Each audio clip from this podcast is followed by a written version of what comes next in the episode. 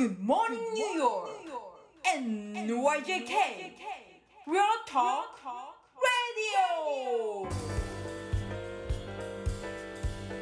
はい、皆さんこんにちは、田中慎太郎です。皆さんこんにちは大橋小雪ですはい、えーこちらが6月2日水曜日に録音しております。はい6月に入っちゃいましたね、あっという間にね6月に入っちゃいましたね。早いですすね本。当早い毎回ず言ってますけどーっと言ってますけどず。ーっと言ってますけど 本当あっという間ですよねそうですね。はいでも小雪さんはね、あの日本から戻られて、なんかそうですねいかがでしたか、日本？まあ、結構ね、あの待機生活というかね、うんいう隔離日数が長くて、なかなか日本行くの大変ですけど。いや本当やっぱりその2週間って結構メンタルが弱ってくるというか自宅にいるわけじゃないですか。うんっていうのもあったんですけど、2年ぶりに日本に行って結構なんかね穏やかな感じがして行ってよかったなっていうのが正直なところですね。うん、うん、普通に楽しかったです。動ける時間帯はね。そうですよね。はい。まあまあ、あの、故郷ですからね。あ、そうですね。ねただなんかいややっぱり皆さん日本側っていうのはまた緊急事態宣言とかが延長延長でずっと来てたじゃないですか。うん。そんな中で私が言ってたものでちょっとね皆さん、うん、とおとなしいというか元気がないというかそういう感じはしましたね。ねなかなか大変な時期が続きますよね。いや本当にまたこれがだって6月20日ぐらいまで延長になったわけじゃないですか。そうですようね。んちょっと大変だなっていうのは思いますね。あの、人の出とかもやっぱちょっと減ってるんですか？なんかこの前もちょっと同じようなこと聞いちゃいましたけど、はい。また改めてね、あの、延長になったりとかっていうので、なんか人の出が悪くなったりとか、都内はちょこっとしか行ってなくって、主に埼玉周辺で動き回っていたんですけど、うん人の出が少ないっていう感じはしなかったですね正直言って。うん、うん。なるほどね。うん、特に川越駅とかなんかもラッシュ時だったりするとそこそこもう今までと私が日本にいた頃と変わらないぐらいの人の数でした。なるほどね。はい、確かにでもマスクは、えっと、皆さんもう100%に近いぐらいでされているんですけど、うんそのやっぱ人混みがあの人が多い人の行き来が多いというのとあとは飲食店に入った時にですね、日本ってそんなに広くないじゃないですか。はいはい。で、えっと、アメリカだと一席空けて次の席に座るとかだったんですけど真隣に人がいるような状態だったんですね。なので、うんそこはちょっと心配になりましたね。アクリル板はあるものの、本当に隣に救急に人がいる。あとは電車に乗った時も、意外と皆さん詰め詰めで座っている印象があったんですよ。うん。なのでそこはちょっと心配なところでしたね。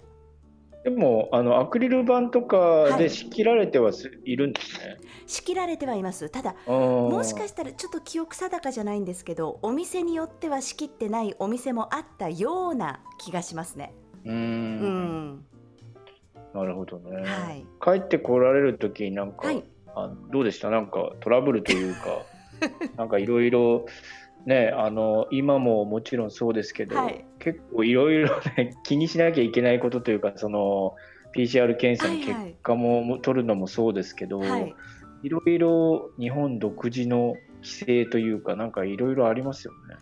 いや本当あの1ヶ月振り返ってみるとドタバタでむちゃくちゃ大変だったっていう感じなんですけうど、ん。まあ私自身がそのビザの更新で行ったのでそれだけでも結構てんやわんやだったのがそのまはいはいず日本に入国するときに陰性証明、皆さんご存知だと思いますけど出さなきゃいけないとか、4種類のアプリを入れなきゃいけないっていうのから始まるわけじゃないですか。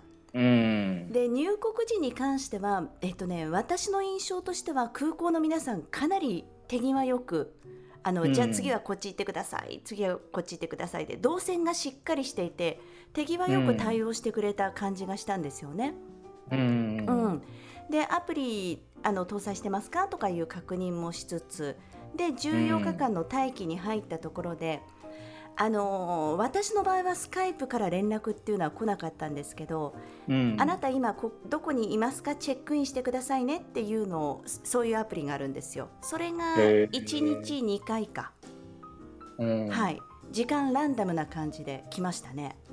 へー。はい。っていう。やっぱじゃあ確認されてるということなんですね。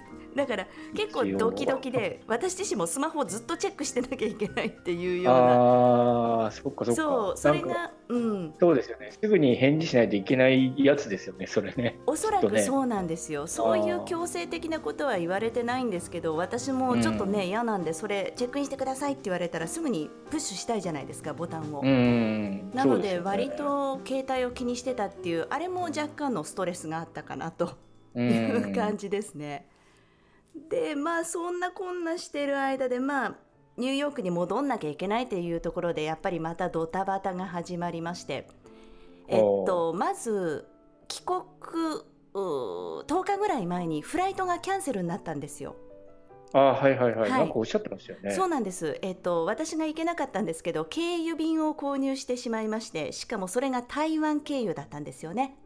はい。はい、でその台湾のトランジットが禁止になったっていうところから突然、えっとフライトがキャンセルになってそこからうんまあ別なフライトを直行便の別な会社で取り直してっていうところから始まりまして、そしたら、えっと、ビザの更新だったんですけどパスポートが大使館から届かないといううん。そういう事件がありまして、えっとね、要は私たちチョイスができるんですよ。なんとかセンターというところで止めておきますか、そしたらあなたがピックアップに来てくださいよと。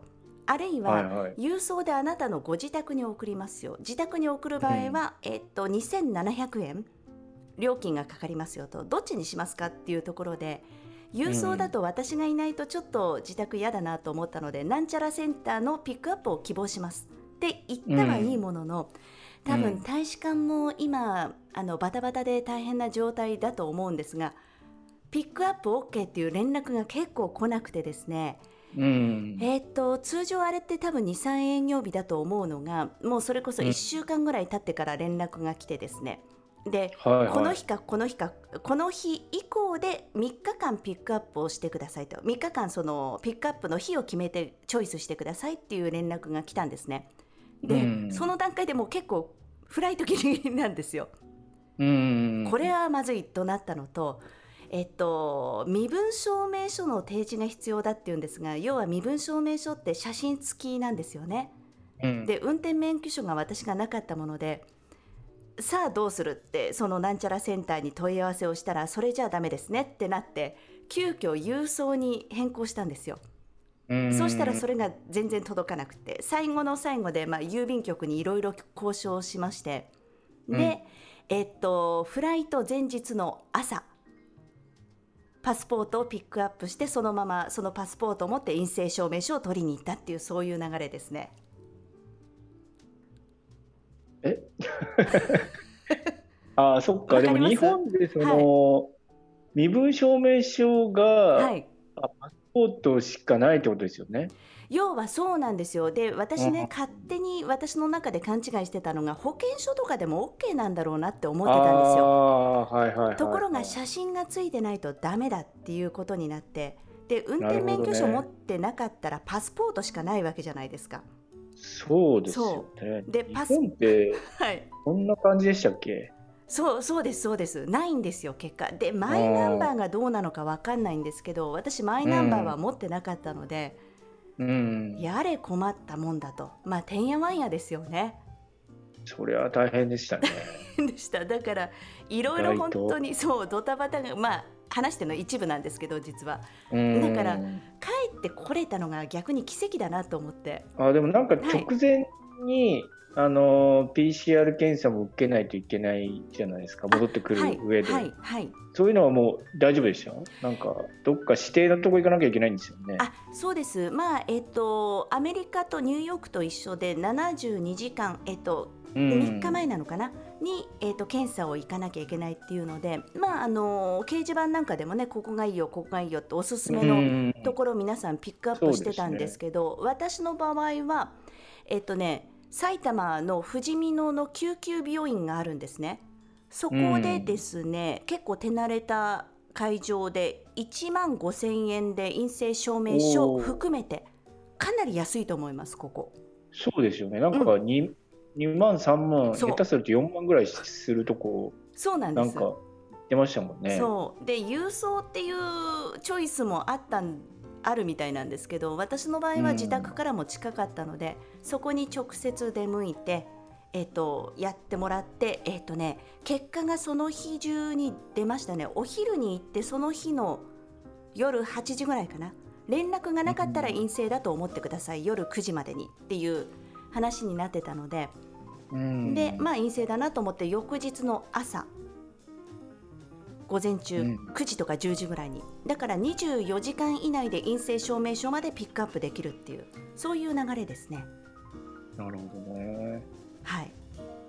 なんかでもそういうところも結構でき始めてるってことなんですかね。多分ねそうだと思います。その会場はもうあのープレハブみたいなのを病院と別で立てて PCR 検査専門。で実際にその症状が出るか出ないかの人たちに関しては、えっと、先に Zoom でオンラインで話をして実際にあの診察に来るっていう流れ。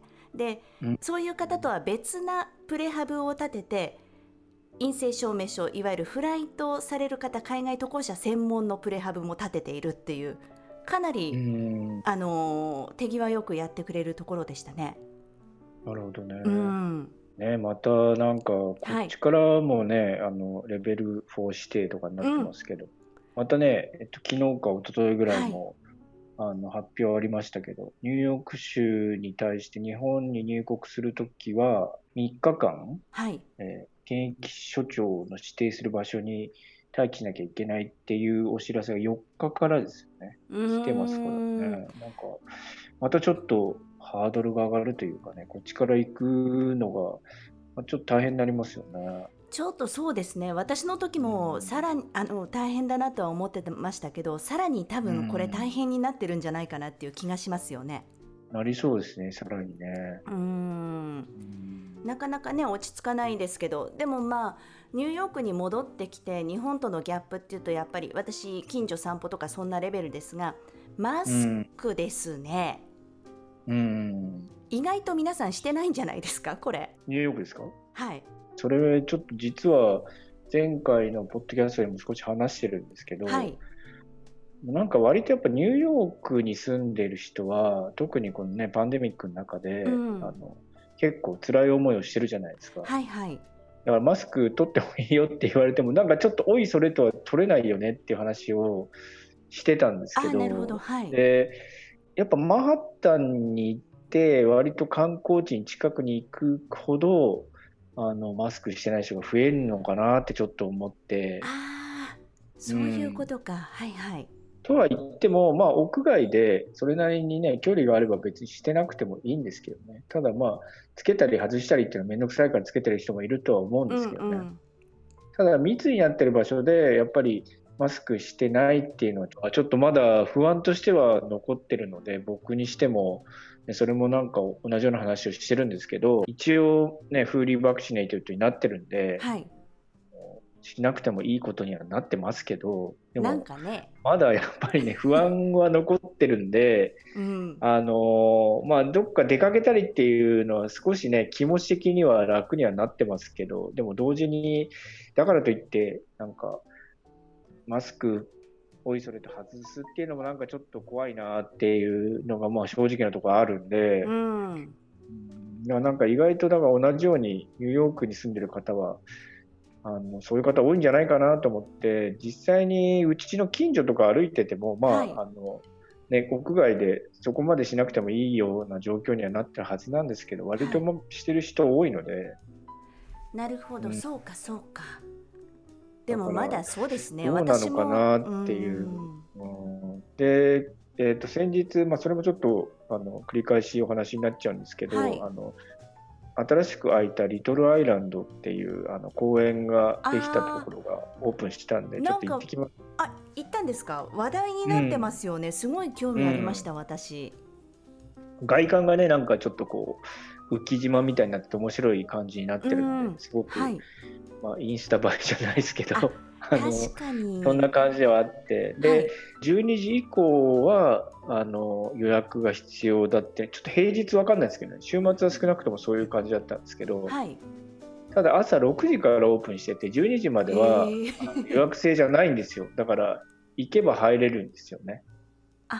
なるほど。予約制っつうのも面白いですね、でもねそれはまあある程度人数規制をしてるのかなと思ってて、はい。だから逆にそのじゃあちょっと早めに行ってあのもう取れなかったんで僕が行こうと思ったんです、早めに行ってちょっと、まあ、並ぶかもしれないけどと思って行ったんですけど、はい。もう並ぶもうあのガンガン入れるようになっててで割と人も密だったんで、はい。おって思ったんですけど まあもちろんねあのそういうふうに人が結構あの集まって屋外とはいえ集まってるんで、うん。まあ僕とかも完全にマスクしていましたけど、はい。まあ、マスクしてない方もまあちょこちょこいらしたので、まあ、そういう方たちがねそのフーリーバクシネイティッドなのか否かっていうのはやっぱりね、まあ、前からそれ言われてることですけどわからないですけど、うん。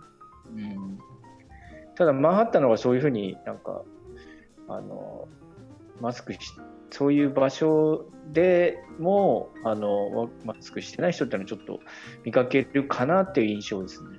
まあ、それもちょっとあくまで印象なんであのはっきりとは分かんないですけどね。うーん今後変わってくるかもしれないですけどね、なんかね。まあ、そもそもがねあのマスクするカルチャーがない国なので、まあ、あ取れるんだったら取りたいっていう人も多いとは思うんですけどね。ただまあここね1年とか1年半ぐらいこの状況にあってもはい。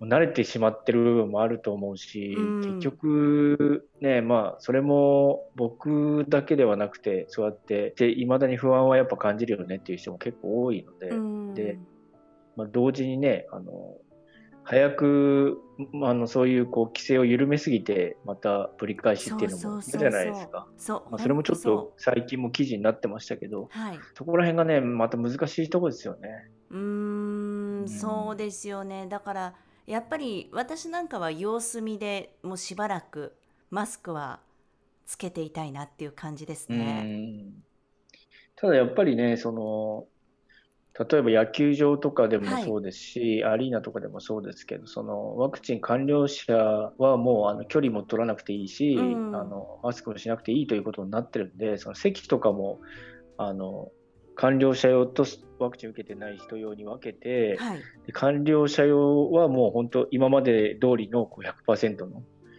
あの座席の配置でやるっていうことももう始まっているので、まあなんか、だから再開するのと、その人々の心配とって、なんかうまいこうバランスが取れてるのかどうかちょっと分かんないですけどね。そうですね。なうんなんとなくもうちょっと様子を見てもいいんじゃないのかなっていう感じもしなくもないですけどね。まあだから何とも言えないですね。まあ本当にあの全てにおいてそうですけど、うんうんなんか個々の、ね、判断でやるしかないと思うんですけどね。まあ、あとはもうマスクの場合に関しては、映らないというよりも映さないっていうことが主眼なので、はい。うんまあ、その辺の意識もね、もともとあの言われてることではありますけど、うんうんうんうんその辺ですよね。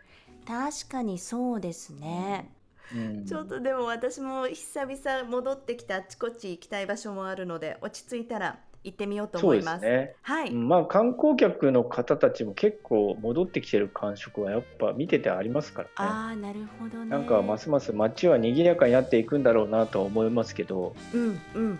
うん、ただまあ僕の場合はちょっとね比較するところ他の都市とか見てないんであれですけどあなんかそうですよね。日本と比べるととか、うんうんうんなんかそういう視点ではちょっと僕は見れないですけど、まあ、は小雪さんとかは結構そういうの較してみるっていうのもなんかい。いやそうですね。あり,、ありというかねまたちょっとその辺もね感じたことをお話伺いたいなと思いますけど、ぜひぜひちょっとはいこれから楽しみですね。そしたらね。そうですねはい。はい、まあいい季節なんでね、まあ、これもなんか結構 あの、このぐらいの時期になると言うことが同じようになってきちゃうんですね、毎回、ポッドキャストで。はい ま毎あ、年ね。はい。というわけで、はい、皆さん、良い一日をお過ごしください。はい。良い一日をお過ごしください。田中メディアラボ。